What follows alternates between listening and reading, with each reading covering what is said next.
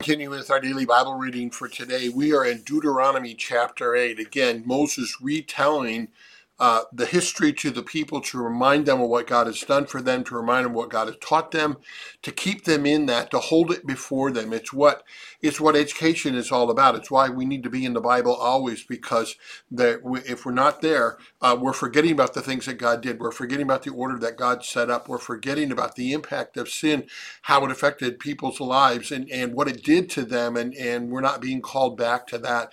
And then we're just falling back into the same things that they did. So Moses starts out in, in chapter 8, he says, uh, The whole commandment that I command you today, you shall be careful to do so. And again, notice the reason why. This is God's heart. This is what God wants for us, that you may live and multiply and go in and possess the land that the Lord your God swore to give your fathers. In other words, God is all about keeping his promise. His promise from the very beginning was to build this incredible earth and this incredible world and all of everything, um, and to place us as caretakers in that and to live in harmony with Him. We're the ones who distrusted Him. We're the ones that turned against and rebelled against, and we still do that today. Um, we live in the constant need of, of repenting to God and coming to God and confessing our sins to Him and being so very, very, very, very thankful the fact that God is willing for us to come back to Him, that He's gracious to us, that He's long suffering, that He's patient with us uh, in everything, and and God wants to keep that that promise to us, and He wants us to have a blessed life. Um, it is not not his intent that that we have the, the horror that's going on in the world and the and the pain that we suffer and the death that we have to go through. That was not a part of God's design.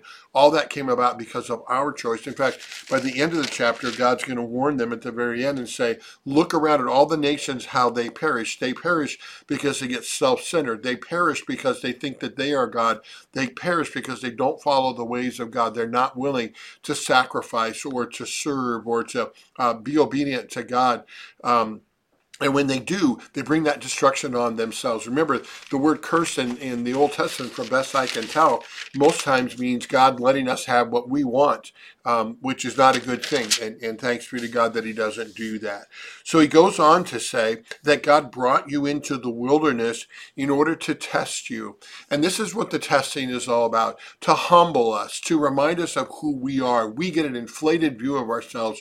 We think we're so smart. We think we've got it all figured out. We think we don't know, know God. We think we're, we're totally in charge. And then things like COVID come or war hits or something happens to our health and we realize we're not bulletproof. We're, we really aren't in charge. We really are not in control. No matter how much knowledge we have and how much technology we have, we really aren't. And that's a good thing for us to see. It's reality. It's opening our eyes. It's putting our glasses on and really seeing the way things are instead of having blinders on uh, and being, being uh, you know, continue on in this, in this, uh, uh, misunderstanding and lack of wisdom. So God says, I want to humble you in a good way to show you who you are and who I am and what I want to do for you. So testing you to know what is really in your heart.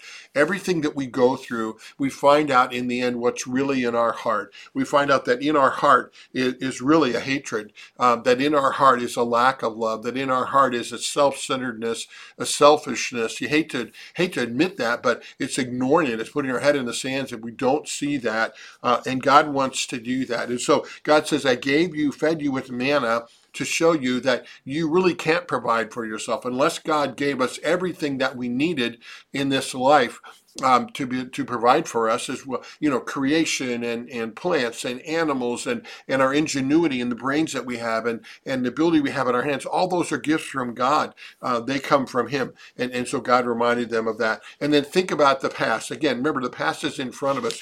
We know the past. We see how God's been with us. We see how God has blessed us. We see how we come to the end of ourselves. And, and the only way we can go on is to come to God. And God wants us to see that. Uh, verse 11 then says, says, so the, the sum of all that is take care lest you forget the Lord your God. And my golly, look around us and, and see how much we've forgotten the Lord our God.